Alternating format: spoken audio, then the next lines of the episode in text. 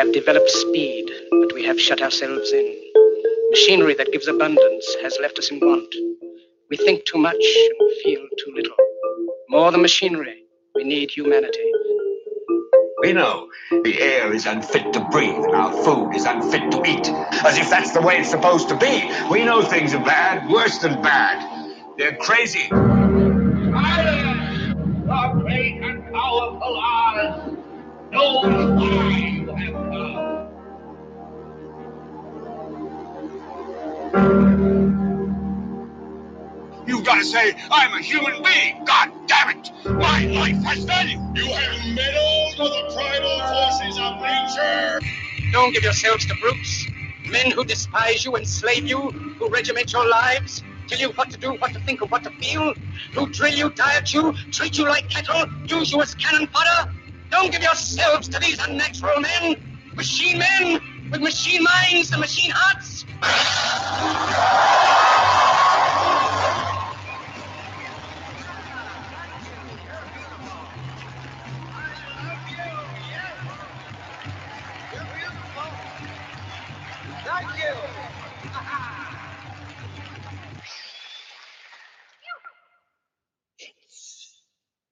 And Jason Bermas. And who loves you? And who do you love? Welcome, welcome, welcome, everybody. It is Reality Rants. I am Jason Bermas. I want to thank all of you guys for coming along for the ride. We got another jam packed show for you today. As always, we do the first hour across platforms. Second hour is over at redvoicemedia.com slash Jason or redvoicemedia.com slash uncensored. Sign up today for only a buck. Get a week. Love it pay $10 a month or lock it in for a year for only a hundred. What are we talking about today? Ta-da. Well, I sat down and I watched the Trumpsky and Hutch interview with the Tuckins. Okay. And, and number one, first of all, hour long program. Every once in a while, um, Tucker does a full hour, no commercial breaks. And, and that's major pull on you know a for-profit news organization when you're the number one show because the number one show usually makes the number one revenue and ads and they want you to play those ads he didn't do that with this i, I was kind of disappointed I, I thought that this was a big enough deal that you know he was sitting down with obviously trump who is the front runner for the republican nomination who is the former president who is now officially indicted in one of these many cases. Okay, one of these many cases. And we didn't get that. Instead, we also got Tucker periodically on the beach, windy with his hair blowing around, um, talking about it. So, really, the interview itself, the chunks you got was like, I don't know, 35, maybe 40 minutes of interview. And if you watch Trump, you know that he has no problem rattling off 35 40 minutes an hour an hour plus on his own. No no help at all no questions. And look there are some things that still really rub me the wrong way about donnie t. And the idea that this time is going to be much different and finally donnie t is going to eradicate the deep state. And there was a highlight in this interview that really projected that to me. And that highlight was him talking about him sitting down at Mar-a-Lago with President President Xi and discussing how he had just launched 57 missiles into Syria, alluding to the idea, not alluding, stating as though it were fact that Assad gasses his own people. He didn't use Assad's name, but again, we're talking about Syrian leadership. He talked about gas attacks, and then specifically the gas attack in Duma. All right, he did not name it by name, but there was no gas attack in Duma. And you could call me a kooky, dangerous conspiracy theorist if you'd like. If you'd like, YouTube. But boy, ooh, is so when Trump says that, that's the fact, Jack. Okay. And you'll go with that, but then everything else he says is a lie. See how that works? See, there's a big problem and a disconnect. If Trump can't openly admit that he was out there in the weeks before the supposed gas attack in Syria saying it's time to leave Syria.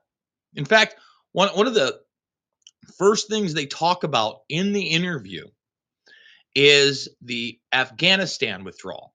And he says, look, we shouldn't have been in Afghanistan in the first place. We should have gotten out of there. But the way they did it was absurd. And you take the military out last.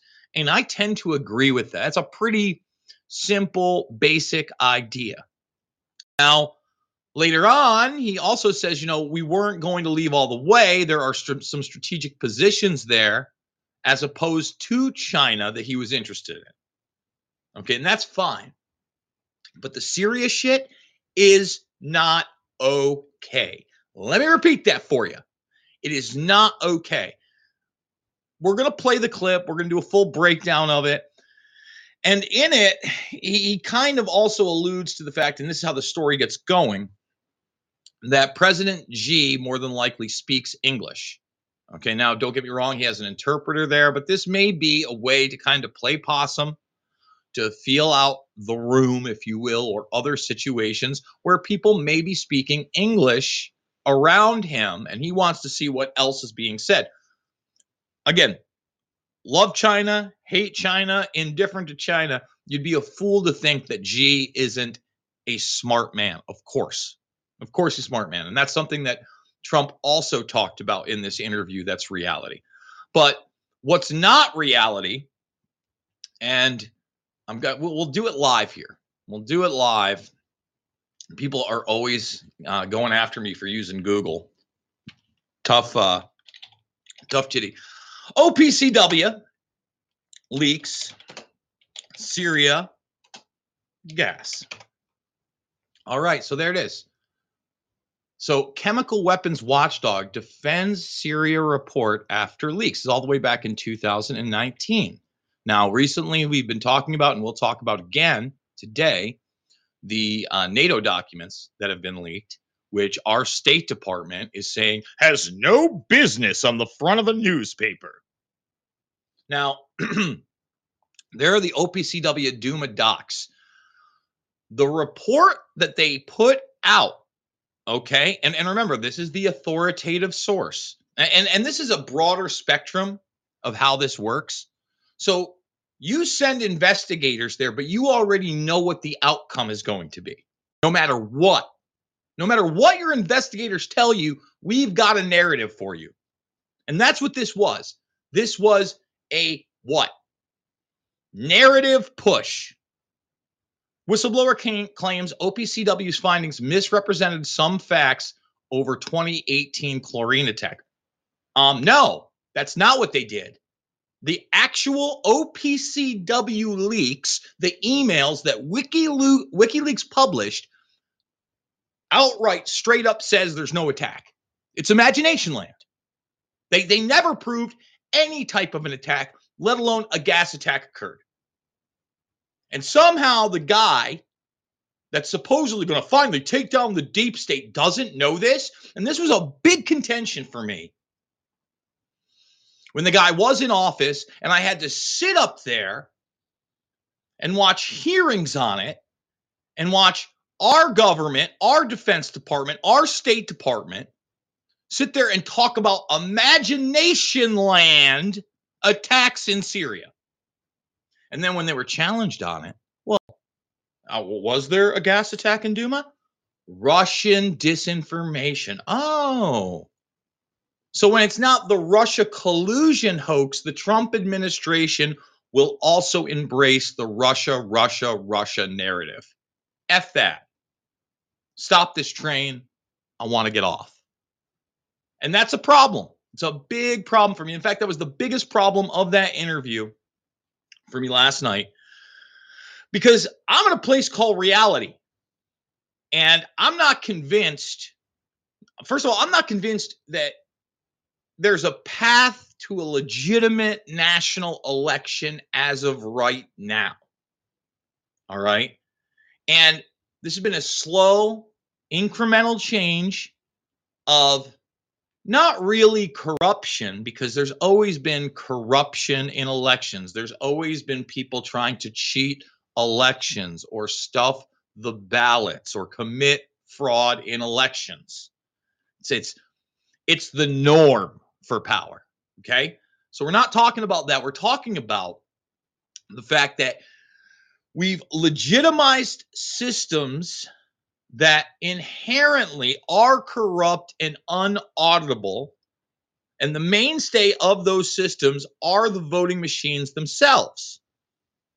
Now, those in power want nothing more than to keep the same methods they used in 2020 on the table in 2024, especially with the mail in ballots. And people are asking me now that the emergency uh, is over, the COVID 1984 uh, nightmare is officially over. I still see people in masks, even here.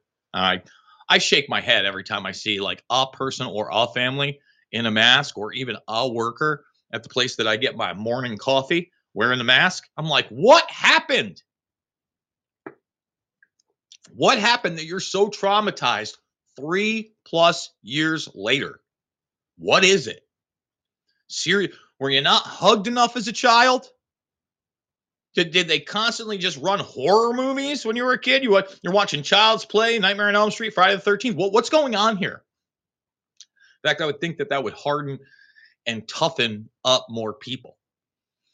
So people are telling me that, or asking me rather, that now that the emergency is over, is big pharma protected? Will they keep these mail in ballots? And the answer is I don't know.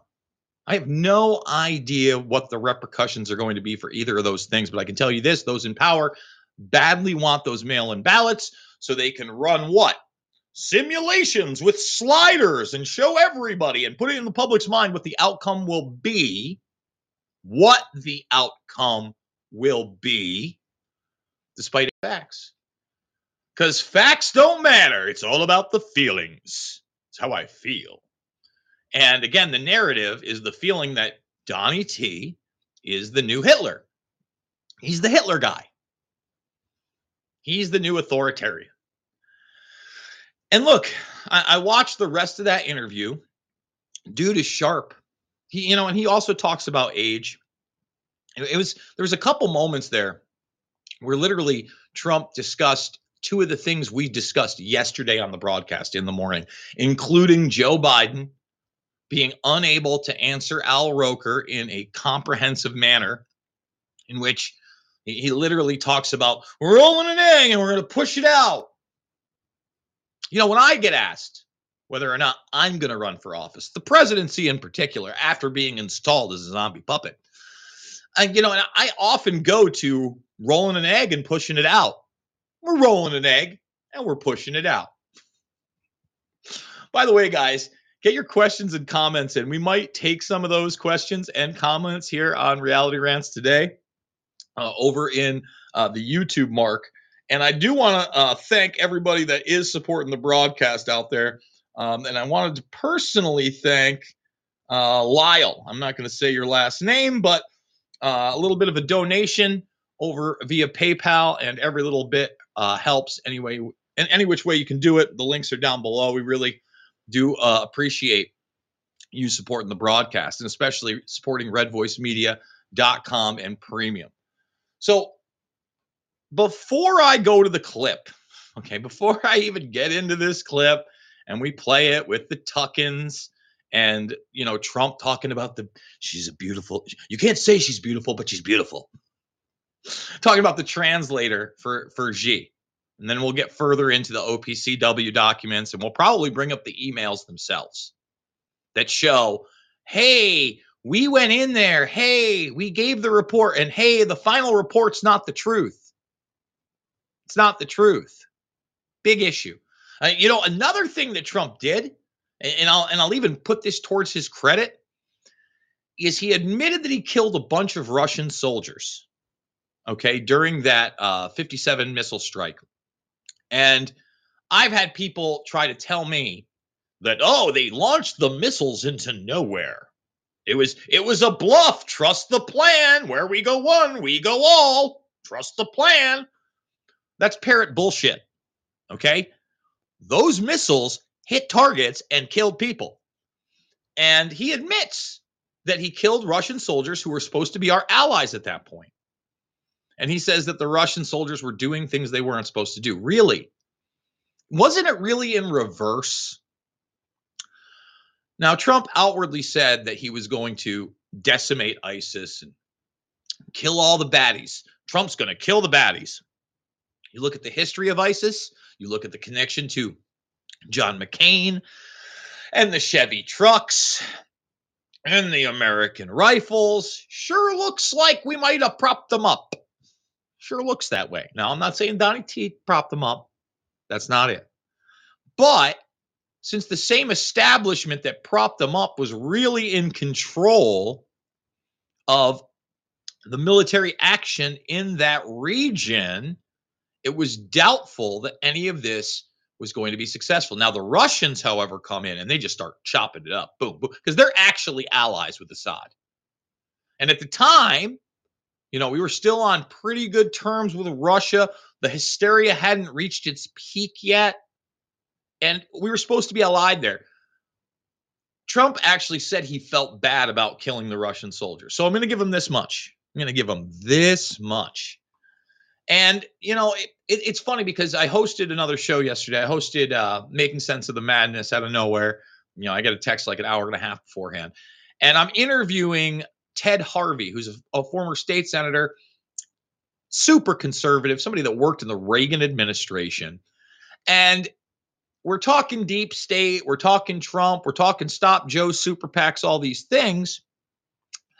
And, and for the most part, obviously, he's got the conservative talking points and the talking points of Trump doing things that other Republican presidents always said they were going to do and never did. Okay. And one of those talking points that he used that I that I really I didn't have the chance to push back on because it's a it's a four break formatted show. And I actually interviewed Joe Hoft of the Gateway Pundit after that, who's constantly getting retruth by Trump. You know, and I, I think I have great conversations with Joe Hoft. We've had him on, had him on this program before. We should probably get him for a full hour for for a really open discussion about what's going on. And when I talked to Harvey, Harvey said, you know, people have talked about making the U.S. embassy in Jerusalem and making Jerusalem the capital of Israel. And I cringed for a second, like, oh, is that really what most conservatives want? Now, perhaps mainline conservatives wanted that, but many, I would say, anti war conservatives or those that are aware of the power of Israel, not only in the Middle East, but within our own uh, intelligence apparatus through Five Eyes and beyond, um, through the fact that you know, Israel, although supposedly our ally, runs the most aggressive espionage operations of any other nation state within our nation state, uh, according to Fox News of all places, pre 9 11. That they everyone wants to talk about those dancing Israelis and the trucks, and we do in Fabled Enemies, but we also talk about the actual networks that are inside via Amdocs and Comverse, and then the networks of Israeli art students and others that had penetrated all these different bases. They were in mall kiosks. And again, you had being picked up pre 9 11. You had the incidents on 9 11 that involved others within that group. And then you had more people being picked up after 9 11, none of which were charged. Think about that. And again, to Donnie T's credit, when he was put on the spot about LIV Golf months and months and months ago. We played it here. And Saudi Arabia's involvement in 9 11. And obviously, there are financier aspects, especially to the alleged hijackers. And you can follow a lot of that money through a uh, program called Vulgar Betrayal via the FBI and a guy named Yasin Qadhi. All in my film. uh, fabled enemies. Okay, that's real. But Trump said we've really gotten to the bottom of 9/11. We haven't had a real investigation, and we don't know who did it. Why did we get that under his administration? Why are we not pushing as a people for that administration that he says is going to take on the deep state to really take on the deep state? That's what really taking on the deep state is about. Exposing a massive crime from over over 20 plus years ago that literally reshaped our civil liberties in this country openly. You know, I I uh tune into Jonesy during the day sometimes, and Alex is kind of on this new kick. It's not really a new kick; it's he's bringing it back kick of the civilian defense force that Obama really talked about during the beginnings of his first term of his presidency. Kind of like a, a, a pre a, a peace corps but really a national security apparatus that's as well funded as the actual one. What do you think signature reduction is? That is america's secret military sitting inside private organizations and private groups directed by the military industrial complex the deep state with certain individuals placed there to set up their systems of track, trace, database, command, and control. Okay. So he's not wrong to put that out, but really, that's not an Obama original. That's how authoritarian states work. Right? Hey, that's that's how old Adolf got his start.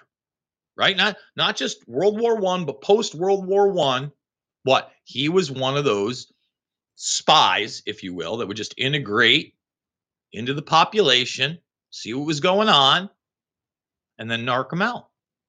The old narc system. They love that. They love it. All right. We're going to get into uh, the Trump Tuckins in a second. That's that's the next big thing. I promise you. We're going to play this clip of him talking about Xi Jinping, uh, English, and then really, again, the Syria OPCW debacle, because we're going to bring those up. I just want to take a step back, right? It's reality rants. We're 20 plus minutes deep into it. And say, I like to smile, and simple things make me smile. And that's why yesterday, when I was out thrift shopping, as I often do, I, I go and I look for uh, vintage video games, electronics, sometimes uh, antiques. I saw this, and you know, I'm not even sure that this is Disney. Let's take a better look. It sure, you know, obviously that looks like Donald Duck, but I, you know, it says 1976 Peter Pan Industries. I'm not sure this is even really Disney, but it's a disco album, which with you know, look at Donald. If it is Donald, having a having a blast with Daisy Duck. And I'm not sure who the author is, but maybe somebody can tell me whether or not this is an official Disney product. Just again, totally random, made me smile. I do want to point this out, however. All right. I- have talked about how my experience on Twitter is obviously throttled, and it has been. I'm, and, and that's why I'm not sure whether or not I even want to buy the blue check mark.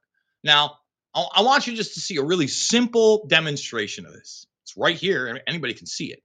So I've got my Disco Duck Dance Party. It says there's two, two responses to it.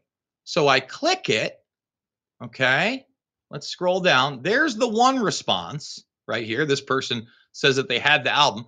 There are additional replies, right? We know at least one more, supposedly. I hit show. I get nothing. I get nothing. So am I not allowed to see the other person who made a comment on it? There, there isn't censorship still going on at Twitter or X or whatever you want to call it at this point. Elon Musk claims Twitter is breaking even. Blue ticks will be gone next week. He's also telling you that he sleeps on the couch of a seventh floor library. Bullshit. Again, he's he's the couch surfing cool guy billionaire. And Twitter is no longer. It's X Corp.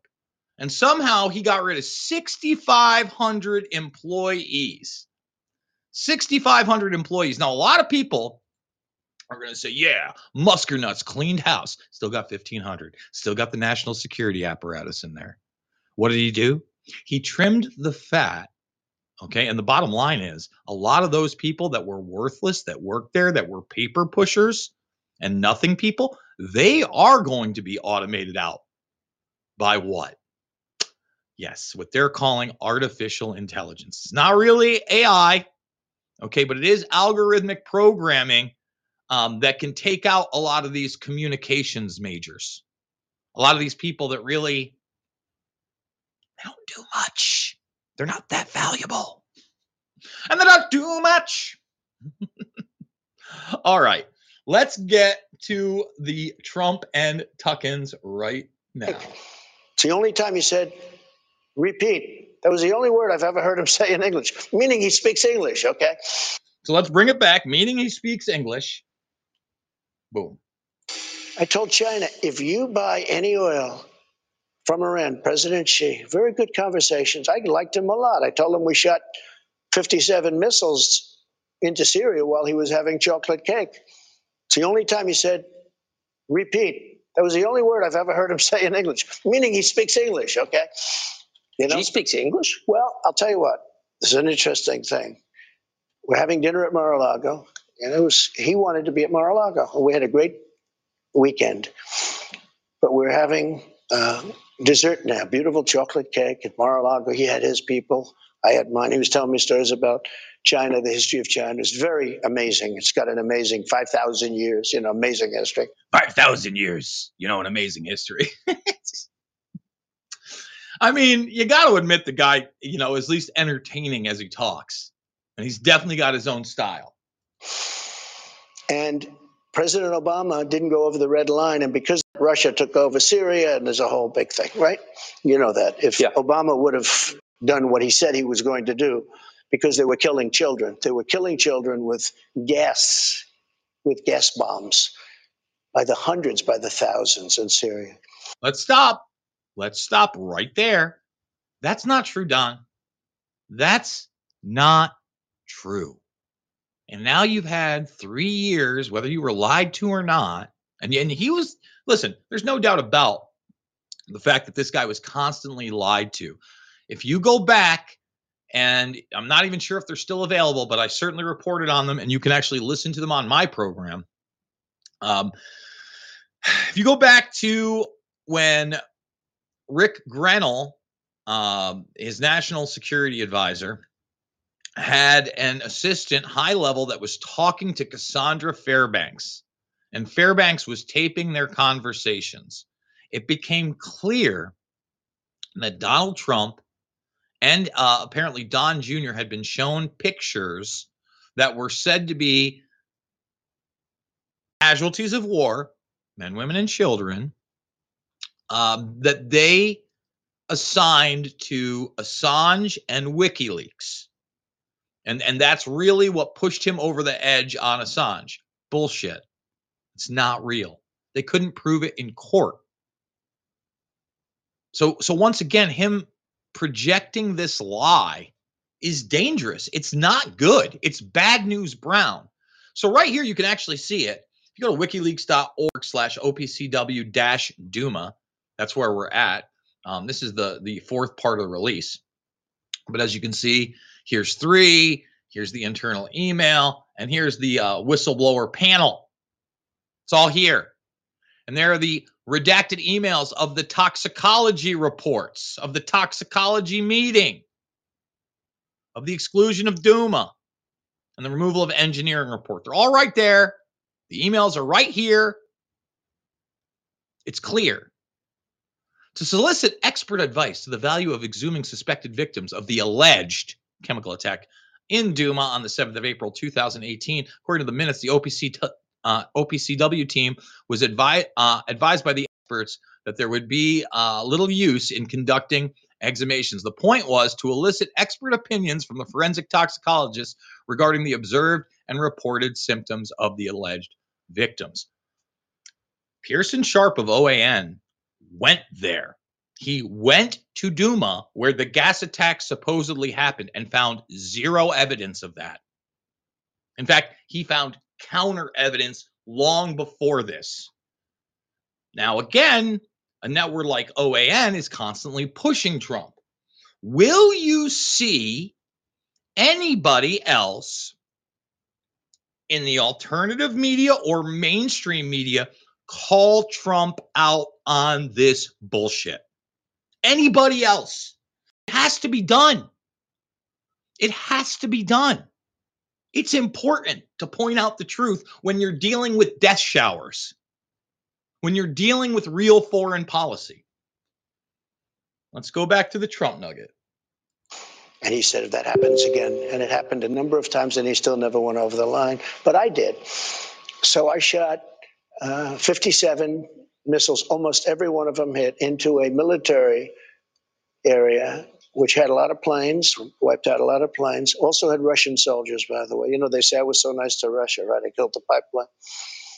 I sadly killed a lot of Russian soldiers, that 500 group, because they were doing things that they weren't supposed to.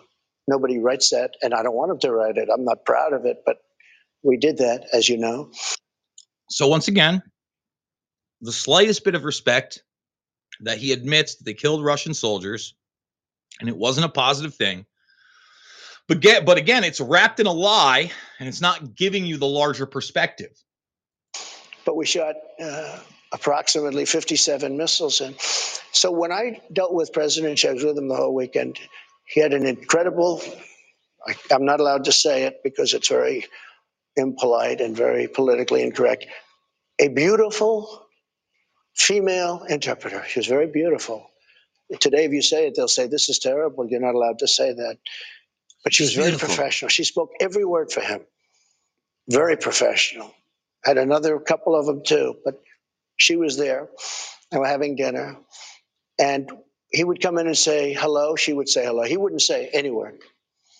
But I said to him, a general came up and said, Do we do it now? I said, Yeah, you have to do it now. So I gave the order during dinner. Then I said, Well, do I tell him? Because they're very closely associated with Syria. Do I tell him now or do I wait till he finds out after dinner? Because you have about 28 minutes before they hit. So I said, President, we've just uh, fired approximately 57 missiles into Syria, into a base. The missiles are on their way right now. He looked at me goes, Repeat. That's the only time he's ever said it. So I think he speaks English. The only word, he never said hello or goodbye. He only said, he only dealt through an interpreter. The only word I ever heard him say was repeat. That's an unusual word. I said, How, how smart is he? Could you tell? top of the line. Top of the line. Yeah, they're all top of the line. Our, our guy's not top of the line. Never. Our guys not top of the line. I can't really argue with that. Again, it's been nothing but a bunch of unimpressive losers for the most part. I, and, and I wish it wasn't that way, but that's the truth. Old Donnie T.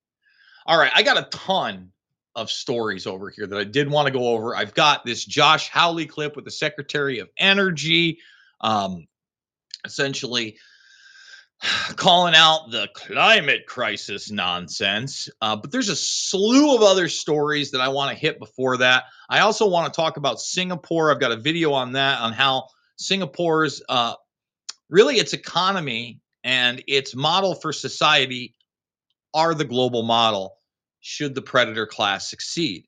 And it's actually highlighted in the Westworld series, where Singapore itself is kind of uh, portrayed as as a global capital in the future. Okay, and why is it that way? Because it's an authoritarian regime. Yeah, their economy boomed, and apparently they only 2.2 percent unemployment, but they're authoritarians. They get to decide what is true or false, fact and fiction. And we've seen that more and more and more and more in this country, and the push for that more and more and more globally, and the attempt to criminalize speech. And then create their own narratives based on a limited amount of information they project to you. Okay.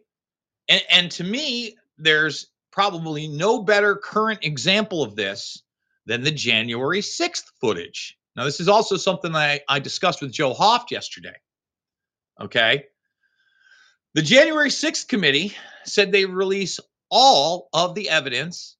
Okay. All of the evidence. And then Kevin McCarthy said he would do the same thing. Remember, McCarthy basically said that this was going to happen after those that opposed him as speaker came around. It was one of the deals that was cut. That was in January. That was said in January. We're in April. Okay. And um, Ford's right. I feel it feels like everybody just sort of forgot. I have not forgotten. Think about the power of the footage that just the Tuckins put out. That was what, maybe five minutes of footage tops? Five minutes? Can you imagine if I had access to 40 plus thousand hours of that footage? First of all, it would be a daunting task to go through. I'd be scrubbing through a lot of it. I'd be looking for key times and key incidents, and who knows what I would miss. But I promise you, it wouldn't be five minutes that I released. Okay. And the other really important aspect of that is to acknowledge the fact that after he put out the Jacob Chansley videos, the QAnon shaman, the Muffin Man, there was really no choice but to release him. Okay, the establishment didn't want to release him. They wanted to continue to paint him as a dangerous insurrectionist. He's so. I keep seeing things. Oh, look at him storming the Capitol. The guy was in makeup and animal skins, topless, with a flag in his hand, stopping people from stealing uh, muffins. wow.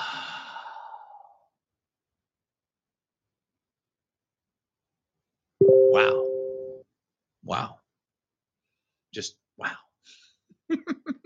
That's the reality we live under. That's the reality. I'm going to go to this Hawley clip right now. Okay. We're going to bring it up. We're going to do it live. That's that's the next thing on the agenda. And look, there, I've got problems with Hawley. There's no doubt about it. I, I I'm not. Yeah, I, I think that he's a bit of a China phobe, right? I, I don't think it's China, China, China, China, just like it's not Russia, Russia, Russia, Russia.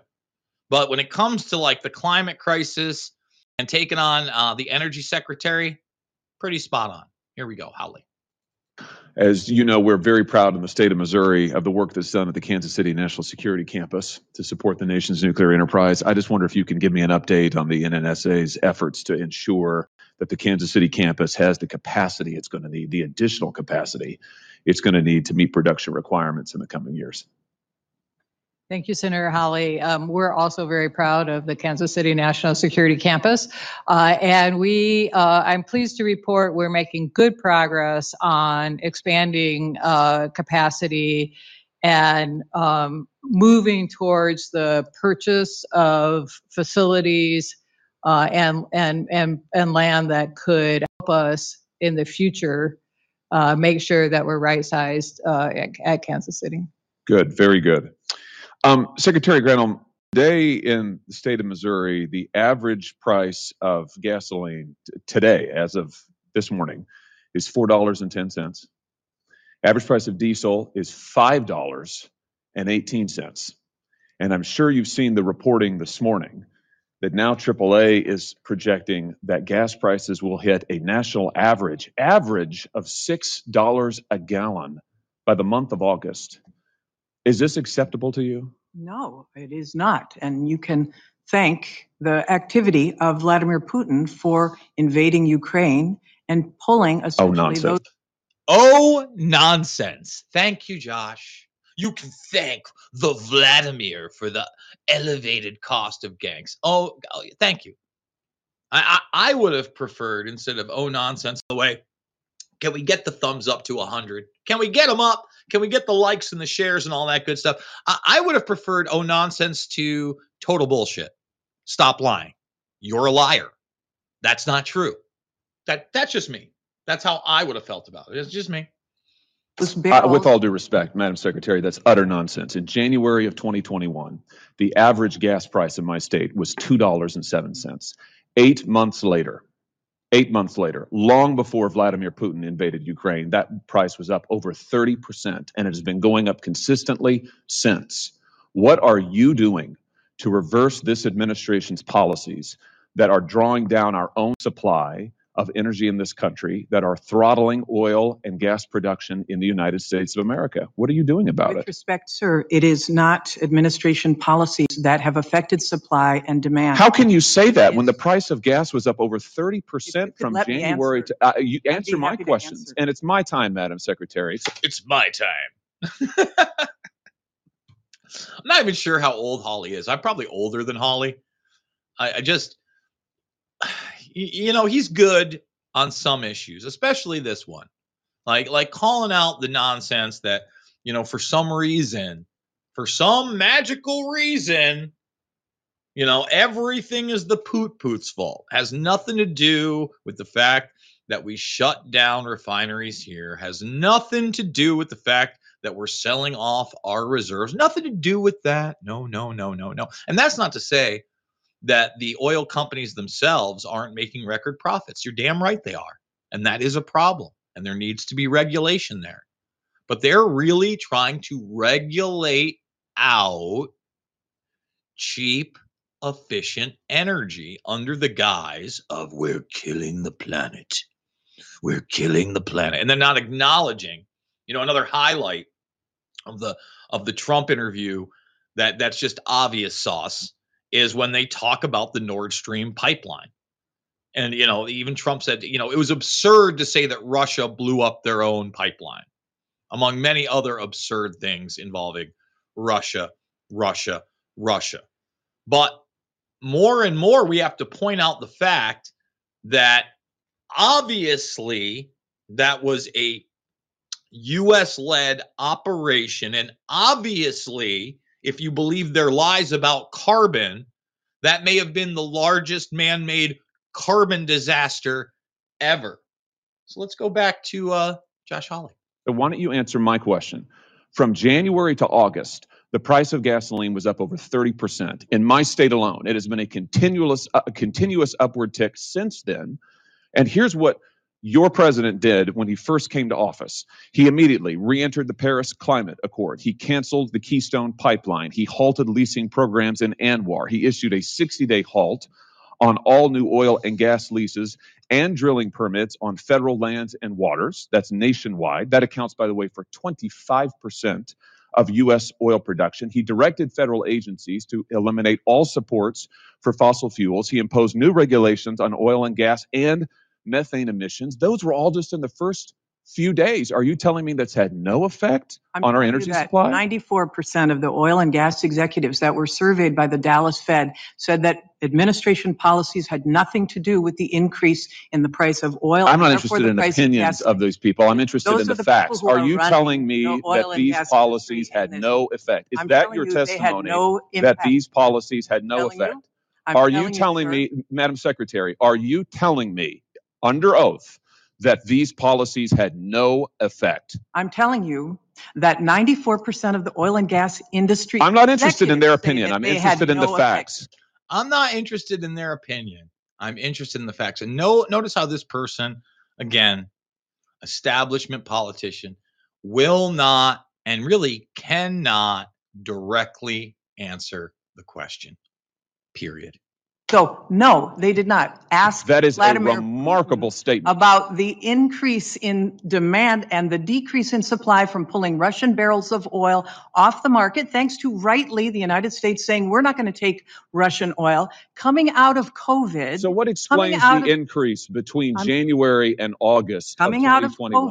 COVID, coming out of COVID, there was an increase in demand because people were driving again. When there was no demand, the prices dropped. That is a basic law of economics. The prices dropped. I have to say, Madam Secretary, with all due respect, your answers are insulting, and they are insulting to the people of Missouri who are looking for action. Again, man, Hawley ain't perfect, but uh, thank you. You know, they are insulting. I'm sick of being treated like a child. Santa Claus ain't real. and neither's the Easter Bunny. Okay, stop treating me like you know better than me, and I'm just going to say what I want to say and protect you from the truth because the ends justify the means. I'm not a child. I don't like being talked to like I'm a child by anybody. It is insulting, it's disrespectful. That's not how you talk to other human beings or adults. But that's how they talk to us. Okay? They treat us like children. Now, you said two months ago your department was on war footing. What are you doing to bring down the price of gasoline, which has been Price of going up gasoline- consistently since you took office? The price of gasoline is derived from the price of oil. The price of oil is at $110 a barrel. What are you and it is doing to trading decrease it? On is a my global question. market. Sir, if you could let me finish. If you would Just- answer my question. I am Yeah, yeah, not answering them. Again, he, she's damn right. She's just saying things. It's not an answer to the question. What are you doing to lower the price of a barrel of oil? A lot of people forget this during the COVID 1984 nightmare three years ago, right around three years ago. Oil went to zero. Remember that? Does anybody else remember that? Went to zero out of nowhere. Well, I mean, not out of nowhere, out of a contrived crisis. It didn't seem real because none of it really was real. Because if the stock market was real, it would be allowed to fail and they can just magically shut it down. Shut it down. We'll just shut it down. It's not capitalism. This person isn't giving any kind of a solution. And uh, Hawley is right to call her on her nonsense. answering your question, sir. Oil is traded on a global market. We are paying extremely high prices today, just as they are in Japan. What are you doing to get it down? just as? They are in Germany, just as they are in South Africa. What are you Africa doing to get it down? tra- we are calling for an increase in supply. We are releasing a million barrels whom? a day from the Strategic Petroleum Reserve to try to balance out Who are you getting it supply calling for an and inc- demand. increase in It is supply the from? largest tool that we have to be Who able are to you do that. calling Our for an allies increase in are supply also from? Excuse me. Secretary, please. Uh, Senator Hawley, your time's expired. Could I get an answer to this question, Uh, Mr. Chairman? Thank you. Thank you. Can he get an answer to the they, they can just blindly say whatever they want. We're calling for more oil production. To who? To the tooth mother truck and ferry? Who? Who are you calling for an increase in supply from? from our domestic oil and gas manufacturers, from international oil and Even gas as you cancel their leases? Senator Hawley, if you want. Look at that face. Well, no, we are canceling their leases. We are canceling their leases. No big deal. Hmm. Jennifer Granholm, not the best. We're going to be going to uh, the premium in a little over 10 minutes. Redvoicemedia.com slash Jason, redvoicemedia.com slash uncensored. I'm calling out to the Bermas Brigade. If you haven't locked it in, please do so. Got two more subscribers over there. And, and, and really, guys, just to kind of, you know, be be quite honest, to pay my salary, we got to get up to like 500 subscribers that subscribe through that link. And we're somewhere a little over halfway there. Just a little over halfway. And thank you for all of you that have done that. Okay. But consider it 10 bucks a month, $100 for the year, knock off 20. And uh, a lot of you guys know that I've done it in the past. Before May 1st uh, of this upcoming uh, uh, year, so in about I don't know, we got two and a half, three weeks. Somewhere before then, I am going to do, I believe, a 24 video in 24 hours. I haven't done that in four or five years. Been a long time since I've actually sat down and put out 24 videos in 24 hours. Obviously, they're going to be shorter videos, but some of them are going to be um, in depth interviews. Some of them will be pre records. But for the most part, we usually go between 16 and 18, maybe even 19 hours live.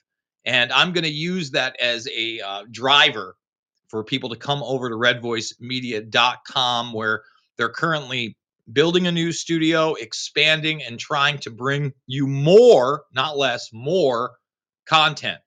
And there, there may even be a new way we work out the second hour because, quite frankly, I love doing the second hour for you guys, especially the ones that are paid. And I love those that go over and even listen to it for free or those that wait and two weeks later you get it. But I believe sometimes the second hour is stronger than the first because there are certain videos and articles that we just can't go over when we're on YouTube, not in any meaningful way. And we do it on the other side, like straight up. We will we'll be talking about Singapore on the other side. Okay. And we run out of time constantly in this first hour. So the second hour, we're going to see how we're going to work that because I, I'm all about getting the information out to as many people as possible. But at the same time, there's an economic aspect to everything. If I want to make a living doing this, someone's got to charge some money so that they can pay me money and then I can pay my rent and I can keep this glorious home I'm in right now. Okay. And bring this to you live uh, from the great state of Iowa. Just want to put that out there. All right. I want to hit up some uh, some other news stories down the line before we go over to uh, the other side. Louisville gunman's family breaks silence to condemn his senseless acts of violence and reveal he did did have mental health problems, but there were never any warning signs he would commit murder. Okay. So I know that people have focused on this latest gunman at a bank who was a employee who was being fired and was suicidal.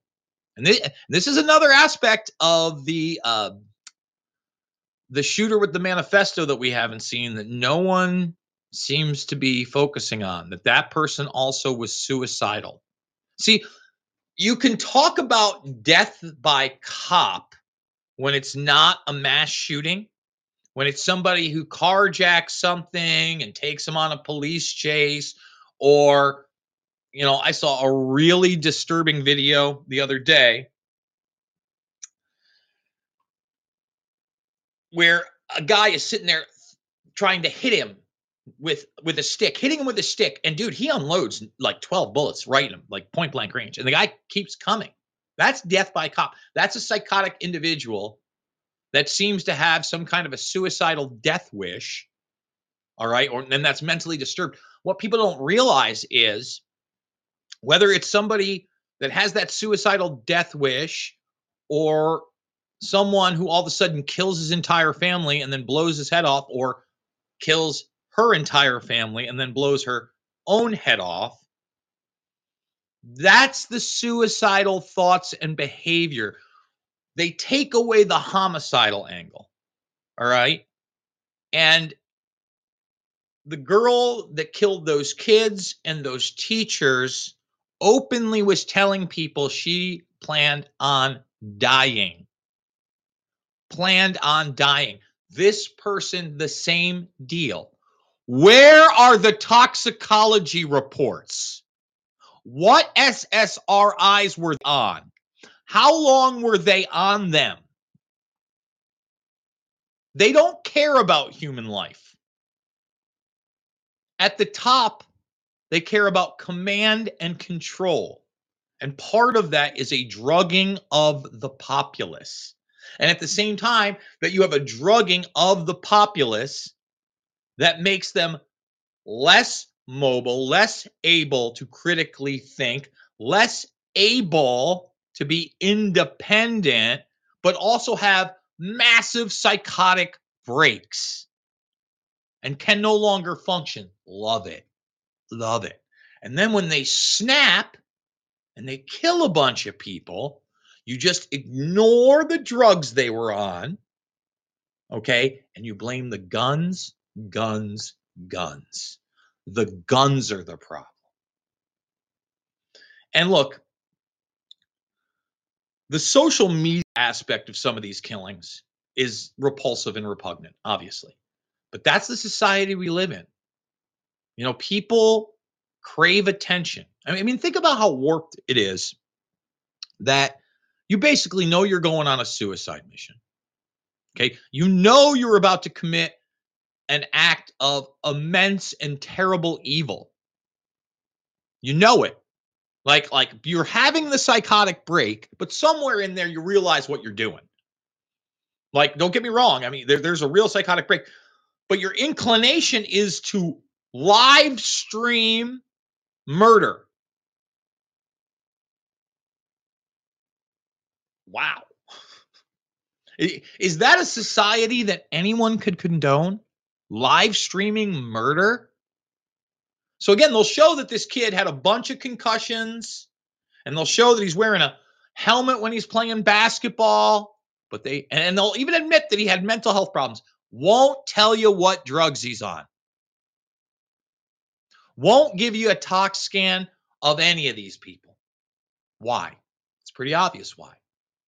So you think they're going to ban those type of psychotropic drugs? I wish. They want to expand, not ban that stuff. Period.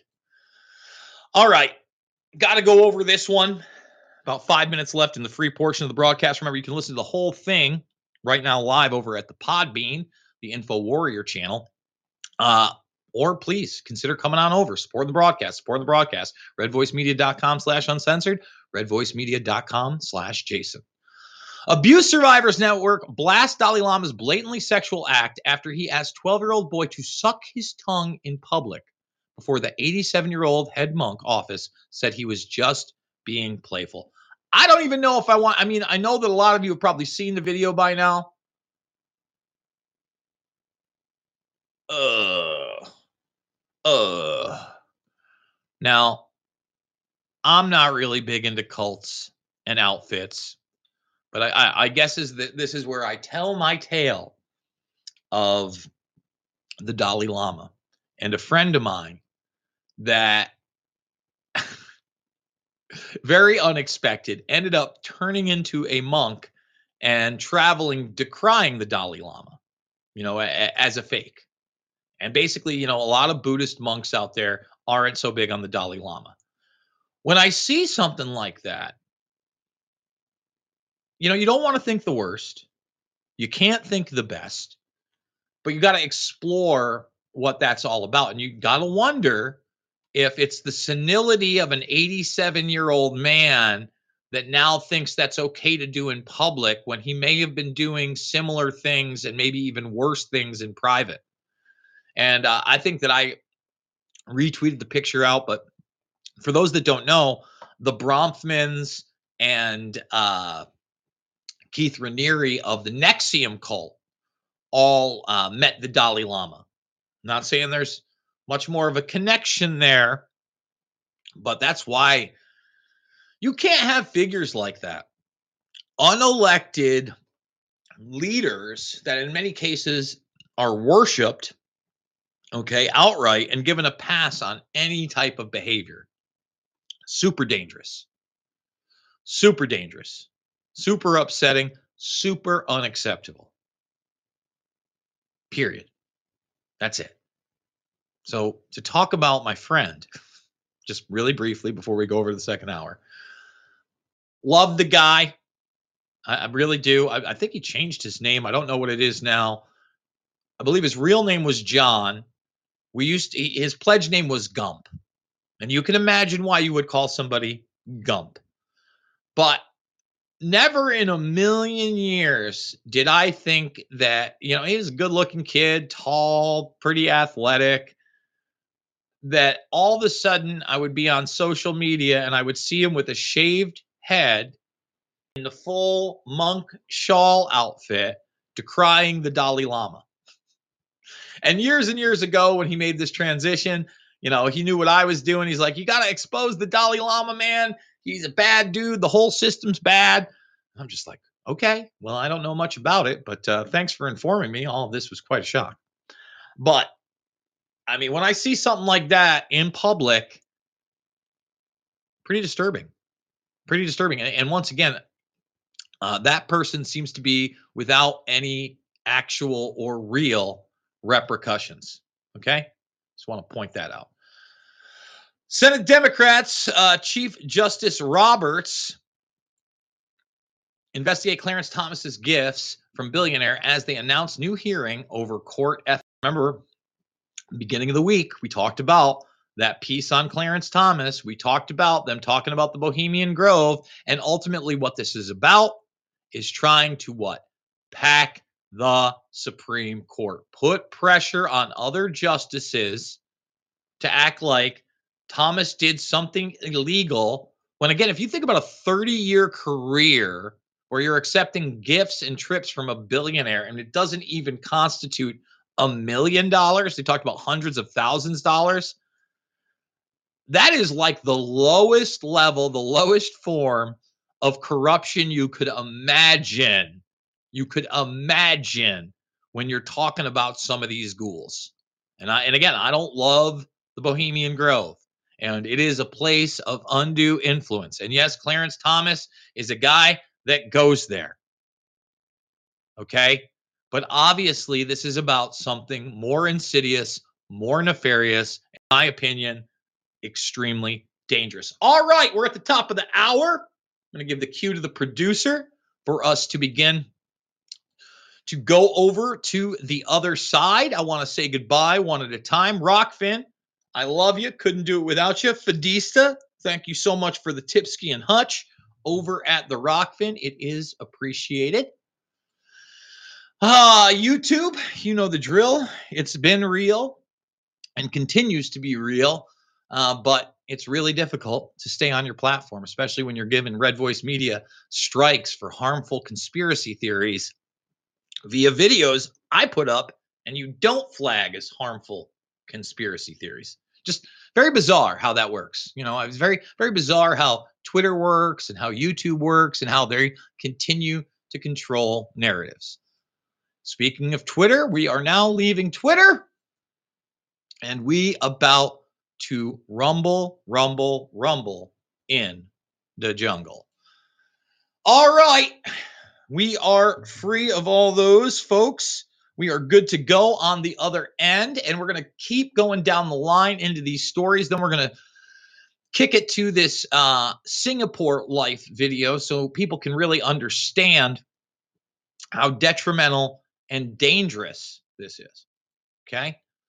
Americans are now working fewer hours than before the pandemic. Average work week was 36.9 hours in November 2022 compared to 37 and a half in January 2020 as people seek more work life balance, new study finds. First of all, it's 0.6 hours. That's almost nothing. Second of all, nobody that I know that's doing okay or really good is working under 40 hours a week. It's just not real. Okay. Small business owners, whether they're on the clock or on the books or not, are in large part, unless they've set up some kind of an automated system where they can really trust their managers or in some cases their CEOs, et cetera, et cetera, they're they're working 60 hours a week, 40 buck ass bare minimum, really closer to 60 to 80 hours a week. Clearly, with without question. Uh, that's a lot. Why are we seeing this decrease in the average work week? You're seeing it because so many people have just left the workforce and are on the complete and total dole. That just really what that just shows you, not how people are working less, but how there are more people on the welfare system than before, offsetting all those other people that continue to work. And then you can go to the lower middle class. Okay. Um, remember, they want to pretty much eviscerate that middle class. If you're not making six figures as like a family of four at this point, I, I don't know, even know if you're lower middle class. That's how crazy things are. Like as an individual, depending on where you're living, you know, you could be making six figures right around that hundred grand. It's not not that much, especially after the the tax man cometh. So really to me what this represents is that there are less and less people that are willing to put in that 40 hour work week. Now, a guy like me, again, lower middle class, just to survive and keep his head above water back in the day in upstate New York, I was working 60 hours a weeks a week between two regular jobs and a freelance gig. Two regular jobs and a freelance gig. And oh, it's the gig economy. You got a side hustle? You best have a side hustle. You, I mean, damn, especially in this economy. My goodness. So, in my opinion, things not getting better, getting worse. Um, this is a quick one here. Al Jaffee, dead at 102, Mad Magazine cartoonist who invented the iconic fold in, passes away from organ failure three years after retiring at 99. Now, here, here's a guy that's been around for some time, Al Jaffee. I mean, uh, iconic. Take a look at this. This is the uh, fold in, and, and that's Richard Nixon, right? And they, they've got them here. You can kind of see it on the end, but they're lamps, really brilliant. He invented that concept as a gag. And to me, Mad Magazine is important for a multitude of reasons. First of all, um, it's the first publication that spoke to me as a as a young man kid. So in that, I guess they call them tween age, from probably nine to 13 or 14, maybe. Because by by the time I was like 13, 14, I'd moved on to actual comic books and, and bigger narratives. But Alfred E. Neuman was a staple. In fact, I, I want to think it was, I think it was my brother, not me. I'm pretty sure it was my brother that my father made up as Alfred E. Neuman for Halloween one year. And they were constantly parodying the latest movie or television show. It was illustrated, gave me a taste of politics and gross out humor. And, and it kind of bridged the gap from being read to and having to read in school to enjoying to read. And I and I, that's a by the way, reading is a critical skill that I think that a ton of people have have just missed out on and lost in this last generation. And that's sad. Yeah, I get it. You can read text messages and yeah, I get it. You have the ability to read um you, you know the the headline of your Instagram or or that sort of thing. How many people are reading in hand paper publications? How many people online are going beyond the headline, okay, and reading the actual article? We do that a lot here. Like when it's important, we read the entire thing down the line because I want to see what's being put out by the mainstream media. I want to see more than the headlines. I want to see what's hidden in the story right? Look at the Douglas Mackey case, the meme case, tons hidden in that story. And again, you wouldn't know it by the headlines because there's certain narratives that are being pushed everywhere. Very dangerous. So, this is a case we're continuing to keep up on. Uh, I'd mentioned it I believe last week, billionaires Brin, Pritzker, Zuckerman, and Ovitz issued subpoenas in Epstein lawsuit. Jamie Dimon also among these people. Uh, this article almost two weeks old at this point, but we have, I believe it's Revolver News. Okay. Oh boy, I'm looking at you. Source mega. What's that? Here's the headline Former banking honcho James Jess Staley accused of sexually assaulting Jeffrey Epstein, trafficking victim, court documents. Now, th- this is an exclusive. I'm sorry, it was not Revolver, it was Radar Online. Okay, so radaronline.com. They don't provide the document or the portion of the document where it says that Staley is being accused of rape. Uh, and it is a Jane Doe. Okay. So the emails also showed the two discussed sex with women who they referred to by the names of Disney princesses that Epstein uh, procured for Staley. And we've we've talked about Snow White. We've talked about Beauty and the Beast. Uh, but in in this uh, article, it is said that 100% these are rape charges. Now, what is not said is how old the Jane Doe victim, okay, is supposed to be during this. Now, th- this is something that, again, is not making mainstream headlines. We're looking at radar, we're looking at zero hedge. Okay. Some of the European press is putting this in the uh, the headlines. But why isn't it on NBC or CBS or even Fox News? Isn't it weird?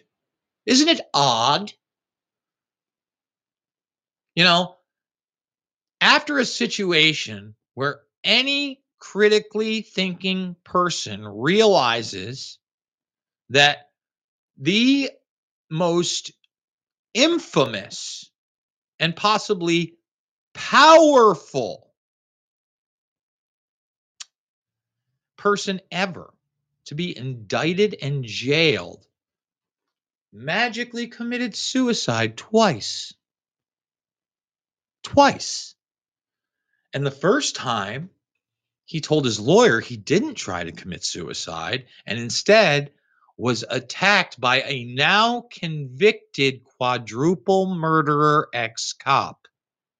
Tartaglione was convicted earlier this month or late last month. I can't remember which, but within the last uh, several weeks. In fact, we'll do it live. Uh, let, us do it live. Tartaglione. The, the fact that you would put somebody, okay, who you know, who you know has those type of connections in a cell with Tartaglione shows you are not serious about keeping that person alive and actually prosecuting. You are inviting, you're inviting corruption. You're inviting what happened. And remember, at that institution, they held El Chapo, and they hadn't had a suicide there in 13 years.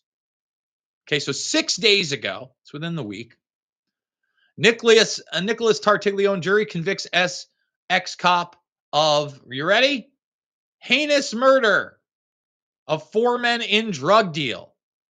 This guy, heinous murder of four men in drug deal. Heinous murder. Tartaglione was convicted of killing Martin Luna, his nephew Miguel Luna, his niece's husband, Ur- Urbano Santiago, and family friend Hector Gutierrez. All four disappeared in April 11th, 2016, after Luna was lured to the uh, Liquid Lounge, a bar in Chester owned by Tartaglione's brother, over a drug debt, and brought the others with him.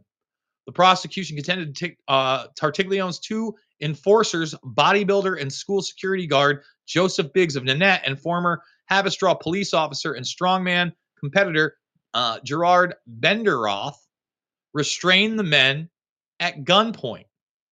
Prosecutors told the jury that Tartaglione then strangled Martin Luna with zip tie, and his body and the three other men were brought to Tartaglione's property in Mount Hope, where Biggs, Tartaglione, and Benderoth each, each shot one of the men in the back of the head.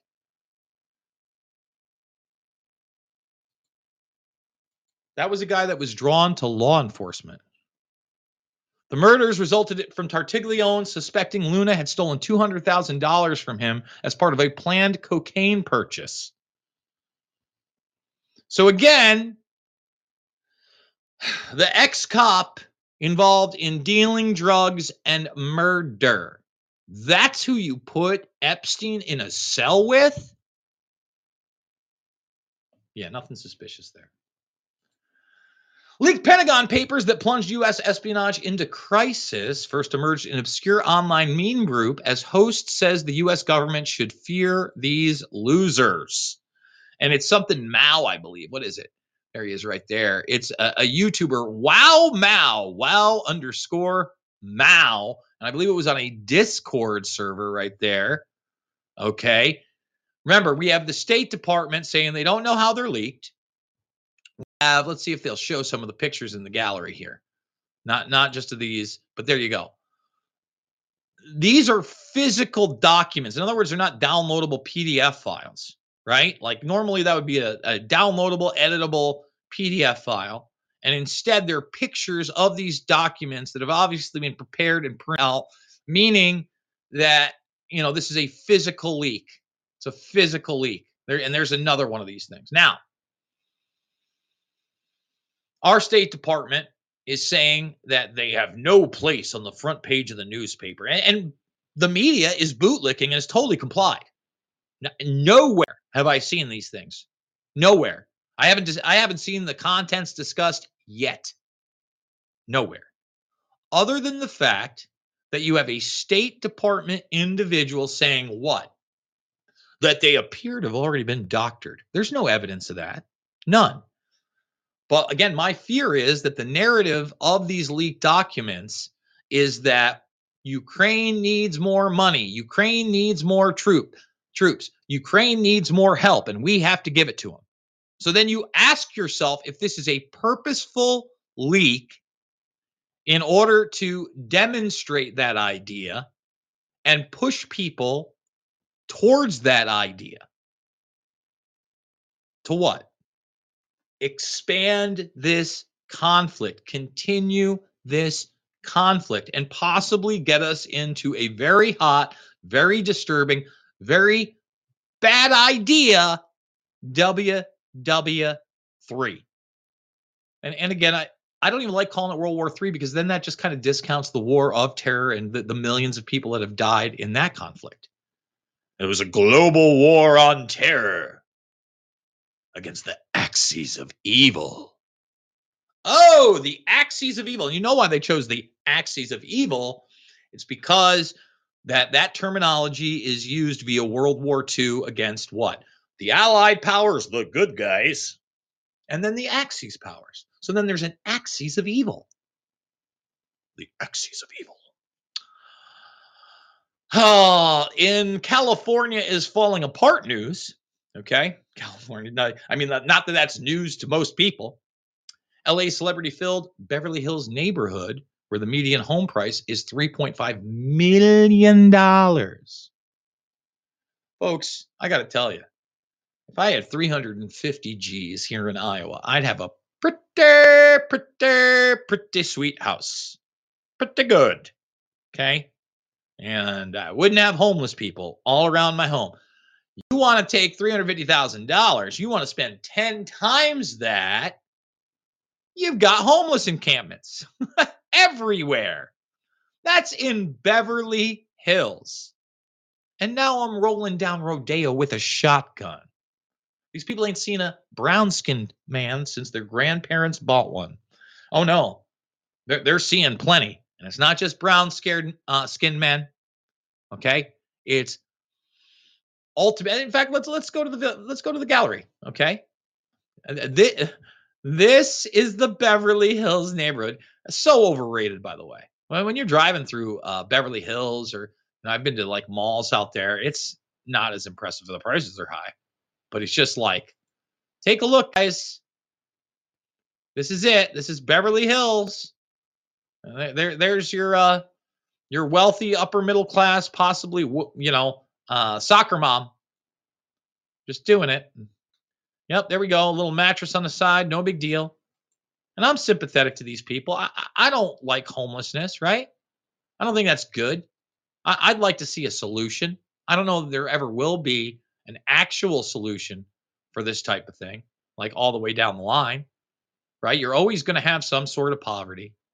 You're always going to have some sort of mental illness. You're, you're always going to have some sort of criminality because it is part of the human experience. It is part of who we are as a species.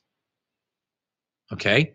But you can certainly exacerbate, um, you can certainly exacerbate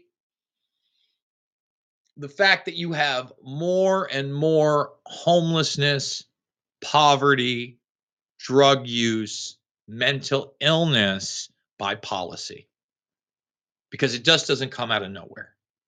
And, and to me, ultimately, the policies that we should be embracing in large part. What are those policies? Treating the mentally ill, okay? Not just medicating the fuck out of them or ignoring them completely, but really treating the mentally ill. In other words, giving them a path through hopefully therapy and I would hope training in a skill set as you go along to empower them to get beyond their their mental illness using as little drugs as humanly possible if any at all that's the kind of policy i want Um, workfare instead of welfare. I'd like people just to think about this for a second. Most people that are on welfare come from homes where they were on welfare, okay, and they were taking state assistance. It's a cycle. Now, if you're to go into a person who maybe doesn't come from that, made some ultimately tough bad decisions, they're a single parent, etc. And they're on those things, they're going to be on those things more than likely through the entire child's life 18 18 years and if they got more than one kid you're, you're talking 20 why not by the time they have that second child, child or before put them in a program where they're only getting the welfare and subsistence benefits if they're learning a skilled trade through an intor- internship or a mentorship Okay. And then upon successfully completing that, our the, the program would be to find them gainful employment and get them off of those programs. People can call that work for fair or whatever they want. But but in actuality, when you look at these things, trade schools in general are two years. Or two, that's a tenth of the time that we should be supporting these people or could be supporting these people financially outright. Doesn't mean they're not going to still need some help et cetera, et cetera. But there are plenty of skilled trade crafts that can be taught and learned. And there are plenty of people that would be happy to have an unpaid intern or mentor somebody so that they can have a more fulfilling life. Putting it out there. Okay, I wanted to hit this one up. Florida State University professor at a 190k a year job. 190k as a state university professor? That's a lot of scratch, Jack. Okay? He has to leave his uh, role after he's accused of faking data to make racism seem more common than it is and having six of his research papers retracted. Okay. And he's he's been doing this for almost 15 years, from 2006 all the way up through 2020, the sixth incident in 2020. Why are people so obsessed with continuing to push a narrative of hate? Hmm? I mean, is that why he had 190 year, uh, 190k year a job? College of Criminology and Criminal Justice Building. This guy. And what did I what did I really highlight yesterday?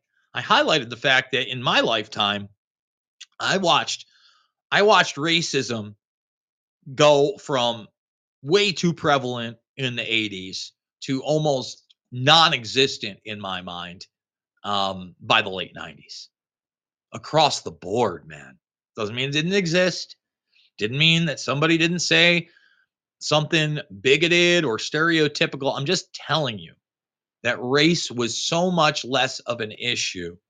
And my generation, I believe, had embraced the vision of Martin Luther King Jr. to what? Judge a man or woman by the content of their character, in other words, their actions, and not the color of their skin. Ever. Ever. I mean, come on. It's, it's pretty, pretty obvious. Walmart shuts down four stores in Chicago, having its footprint in crime ridden Demled City because they lose tens of millions of dollars a year and losses are now doubling. The double. Yeah, you can't have laws that empower criminals to steal and destroy without any repercussions and keep corporations, businesses, small or large, in the area. Okay. Not only do you make it impossible for them to thrive, in many cases, they can no longer survive. And that's even been highlighted out in San Francisco, where their flagship Whole Foods is out of there. We're out of there. Why were they out of there? Oh, I don't know. The rampant drug use in the bathrooms of a Whole Foods, the violence occurring in the store amongst the customers and sometimes the customers and employees. The fact again that that type of society has been embraced, okay? And instead of being punished, has been promoted. I mean, when a Walmart can't survive, or a Whole Foods owned by Amazon can't survive, that should tell you about the reality of the situation that you are currently in. Wanted to read this. Uh, this is uh, Simon Ateba. This is the uh, the I guess the only guy other than Peter Doocy that seems to be challenging the narrative on a regular basis over in the press corps. He is a uh, African journalist, certainly somebody that um, I have some respect for. And I think he hits it spot on here. I was very sad yesterday after my conversation with a journalist who came uh, from another continent, from the uh, World Bank and IMF meetings here in Washington. The person has been brainwashed into believing that the demons are the Republicans, conservatives, and the angels are the Democrats, liberals. Now, look, I'm not holding water for the conservative party. Okay, it's not a conservative party, the Republican Party, or even conservatism in general. But show me the the person other than Josh Hawley, or show me the Democrat that is going to put Jennifer uh, Granholm, the Energy Secretary, under the type of scrutiny that you saw earlier in the broadcast. Doesn't exist. It's not real. You know those conversations where uh, where someone tells you, Simon, I saw you on Fox News. They are for the racists, and this uh, station is for the good guys. And before you can say anything, they proceed to prove to you that the most watched news network in America is actually stupid and full of propaganda, while their network uh, sack while the network sacking staff because they can no longer pay since so very few people are watching disgusted by their propaganda and attempt to force some lifestyles to everyone. It's is actually the best and most truthful one. Kind of an almost in a uh, uh, an allusion to MSNBC or CNN. Just just my thoughts. I'm I'm, I'm throwing out that out there. And you're left speechless, not knowing where to start, not knowing how to explain to them that right there at the World Bank and IMF, where you're having uh, the conversation, is the headquarters of propaganda and global domination. Actually, one of the most dangerous and wicked places in the world.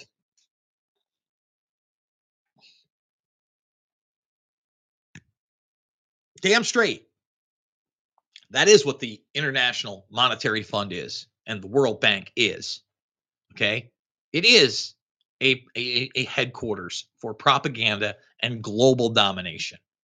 And it is one of the most dangerous and wicked places in the world.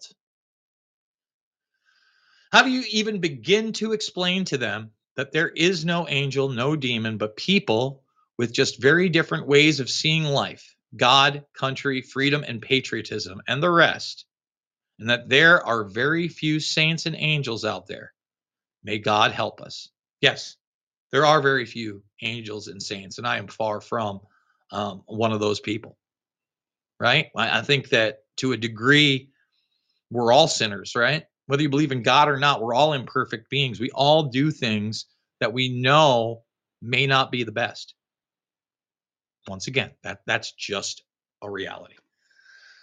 So we are going to move on to this a Singapore life video.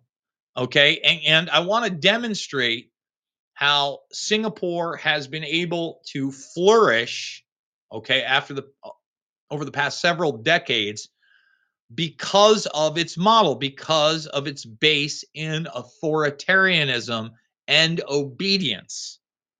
Okay, because is entrenched in what?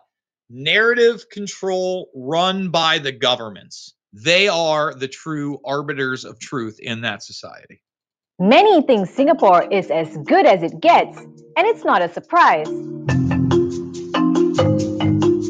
This tiny country has one of the most advanced economies, with the unemployment rate at just 2.2%. Singapore has no natural resources, yet its GDP per capita rose from $427 in 1960 to more than $50,000. Its education system is very efficient and crime rates are very low. So low that in 2016, there were 135 days where no snatch theft, housebreaking, and robbery occurred. Sounds pretty cool. But about 60 years ago, the situation was quite different. Malnutrition was common, unemployment was widespread, and ethnic tensions were present. More than two thirds of the population used to live in slums and squatter settlements. Now, Singapore has the highest home ownership in the world, with 90% of residents living in homes they own. So, how did Singapore manage to fix so much in just a few decades? Many will say it largely comes down to this man, Lee Kuan Yew. In 1959, he became the country's first prime minister and is the longest standing one in the world's history. When British rule ended in 1963, Singapore joined the Federation of Malaysia, but less than two years later, it declared its independence after the Malaysian parliament voted to expel it. But there was a lot that needed fixing in Singapore. Lee had a pragmatic approach to the economy and focused primarily on industrialization. Lee and his colleagues strove to make Singapore an international hub by convincing multinational corporations from the developed world to set up operations in the country. To attract investors, they had to create an environment that was safe, corruption free, low in taxes, and unimpeded by labor unions. The government settled for suspensions of freedoms of its citizens in favor of a more autocratic government that would strive to maintain a business friendly environment. No, we're gonna be we're gonna have a business friendly environment with a nice authoritarian government and limited freedoms of the people. That's how we're gonna boost our economy.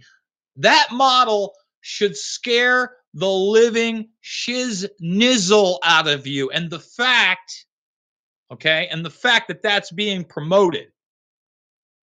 Oh, this is what we want. Isn't this the best? Yay! The ruling People's Action Party repressed all independent labor unions and consolidated them under the National Trade Union Congress, which it directly controlled. The country quickly saw foreign investments pouring in and GDP grew year by year. By the 1990s, they were engaging in wafer fabrication, logistics, biotech research, pharmaceuticals, and aerospace engineering, just to name a few. Today, it's ranked as the second freest country in the world in terms of economy. Think about that. An authoritarian regime that has limited freedoms, consolidated unions, in terms of economy, is the second freest in the world. Does that make sense to you? Only under Hong Kong and above New Zealand, Switzerland, and Australia. Three westernized nations. And by the way, Hong Kong, very westernized compared to uh, the rest of Asia because of the fact that it was basically an extension of Britain. Okay. New Zealand, Switzerland, and Australia. But in terms of economy, Singapore's even better. What? Oh, mm, what what are they promoting here? Gee, I wonder. It's almost eradicated corruption too, and ranked the third least corrupt country in the world. They're I mean, they're telling us they're not corrupt. They're the third least corrupt country in the world, Singapore. Sing again, they're pushing these nations as the models. It's not just China. Singapore's part. Again, go what? Westworld makes so many predictions that slowly but surely, okay, eerily are, are being accentuated and shown in real life. And once again, when they get out of the park, where's the main part of the story in the third season? Singapore. Where's the automation? Singapore. Where's the masks? Singapore. Where are the head implants slash AI people talking to you? Singapore. Education is also a priority. Government expenditure on education has risen by 200 times from $45.8 million in 1959 to 9.2 billion US dollars in 2016. The average Singaporean 15-year-old student is 10 months ahead of students in the Western countries in terms of general education and 20 months ahead of them in math. But not everything is so amazing in Singapore. To start with, education, although highly successful, causes anxiety among children. 76% of students participating in the study said they were feeling very anxious for a test, even if they were well prepared. So if you look at that, that's from the South China Morning Post. And I'm not sitting here coming down on the South China Morning Post. I, I actually love the fact that now on Twitter, you're seeing NPR being affiliated with state media and uh, you know that now they're saying government or something they changed a little bit ooh they changed government funded uh, you saw the same thing with the bbc and obviously the south china morning post uh, is going to be heavily geared towards china. And, and let me talk about anxiety and tests. I was actually thinking about this for a totally unrelated reason last night. And it was probably because i just uh, spent some time with my nieces and i was thinking about their education system and the importance of that. I remember in third grade, uh, I moved and I changed schools, and I'd, I'd by that time accelerated in most things. In in first grade, I had some problems with reading. Um, fixed that. By third grade, I still wasn't in the top reading group, but I was getting better. Okay, and I was a kid that really took my grades seriously because not only had that been instilled in me, but I, I, had a drive to do better than my parents, even at like 10 years old. You know, there, there were certain things going on in my life that I did not want to go on in my life as an adult. And I'll never forget sitting and taking a test. I couldn't even tell you what the test was on, but not knowing the answers. And it was so frustrating to me. And I almost cried. Like I got emotional and set, and my face was red and it was taking me too long and I took that thing to heart. And you know, you you don't realize at that point how insignificant that's going to be, but at the same time it is um it, it's it's a learning experience, right? Okay, I can get some things wrong, you know, you don't want to slack off, but you also a learning experience that you don't want to have those feelings. So, look, China is very much education centric.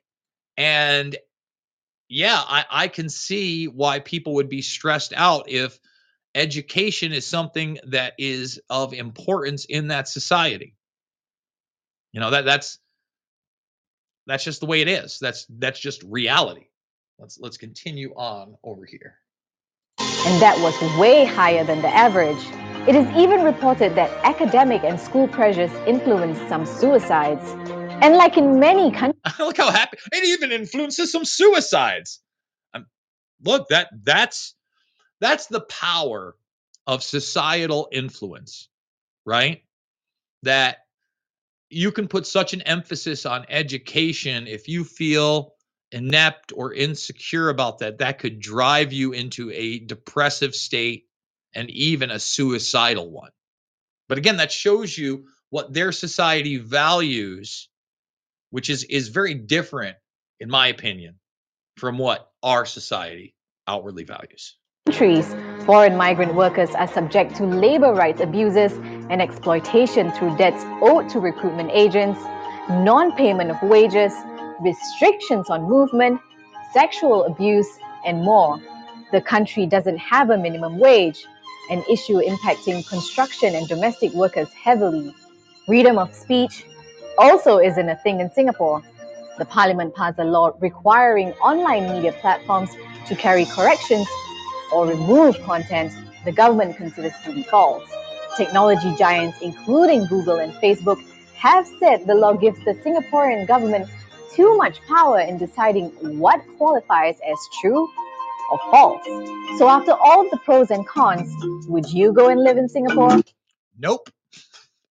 especially when it's Google and Facebook telling us that what the government has too much power on what's real and what's not. No, Facebook and Google and those Trojan horse civilian systems also have too much power. And they're working with state sponsored uh, governments and organizations in order to push these great narratives onto the general populace. That is the reality. That's reality rants. That's what we're doing here and why we do it here. We're about 40 minutes after. I'm only going to go for a uh, few more minutes. I just got hit up yet again, and it looks like that I'm going to be hosting another show yet again. Uh, I'm going to be on the road this weekend. We will be back uh, next week, of course, for all the good stuff. We got one more program in the week. We do it Monday through Thursday, 8 a.m. Eastern Time. Again, there's going to be a little bit of a shakeup come the first of the month. I'm not sure if we're still going to be in this time slot, uh, if we're going to be moved around a little bit, but you know, I, I'll do it any way I can get it. Like I, I like the fact that I'm up bright and early. I'm forced out of bed.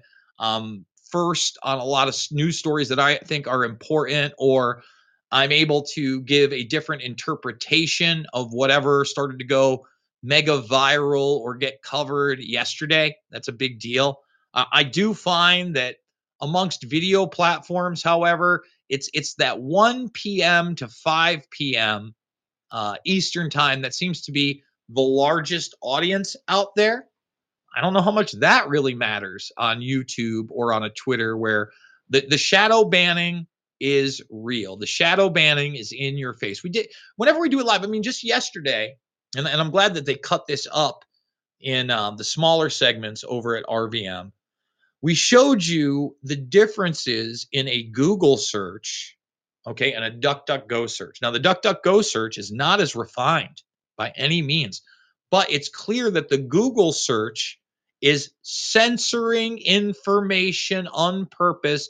That should be the first thing that comes up. And we illustrated that with the Bill Clinton Bohemian Grove uh, quote, right? You type in Bill Clinton and Bohemian Grove. That's the first thing that should come up. Oh, Bill Clinton talks about the Bohemian Grove. That would be a legitimate algorithm. But no, that gets suppressed. And I don't know why not, why it would be, because it's not like Clinton is like, we're sacrificing babies to Moloch. My wife's email about the chicken to Moloch in the backyard was obviously a young boy that was slaughtered on the altar of occultic globalism. No, it's not that. No, instead he's like, isn't that where all the Republicans are naked peeing on trees? Naked peeing on trees? You might want to get out there. It'd do you some good getting that fresh air. And by the way, those trees in that redwood forest are massive. Ma- I've been to Sonoma, California. I've been in those redwood forests. It's a life-changing experience. In fact, I I would encourage just about anybody out there to go take the trek to California all right. And especially Northern California. I get it. You want to check out Hollyweird or LA or San Diego, maybe even Sacramento, go all the way down the line, big state. But when you get up to Northern Cali past Frisco, it, there is some of the most gorgeous drives, you know, amazing wildlife and, and nature spots out there. Just absolutely astounding, eh, breathtaking. And, and being in a redwood forest against a tree that makes you feel like an insignificant insect like i said it, it, it's something that you think about maybe opens up a kind of spiritual experience to you as well folks i'm a documentary filmmaker if you're new to the premium and you're new to the Bermas Brigade and you're new to Reality Rants, maybe you don't know that I'm a documentary filmmaker. Loose Change, Final Cut, and Fabled Enemies are absolutely 100% essential, essential to understanding 9 11 and how we got to where we are today. Invisible Empire, A New World Order defined and shade the motion picture, my big picture films. Okay. Invisible Empire, A New World Order is really my swan song on globalism, pointing out certain organizations and methods to bring us into a quote unquote new world order, tackles a ton of aspects throughout. And then Shade the Motion Picture, although not my swan song, I think is overall my best, most solid, best looking picture out there. And it is about to hit its 10th anniversary just three days from now. On April 15th, 2013, we released it. We were ahead of the game. I would encourage everybody to please check that out for free as well. There are uh, links over at Red Voice Media. It's on just about every single platform I'm on for free via uh, playlists, etc.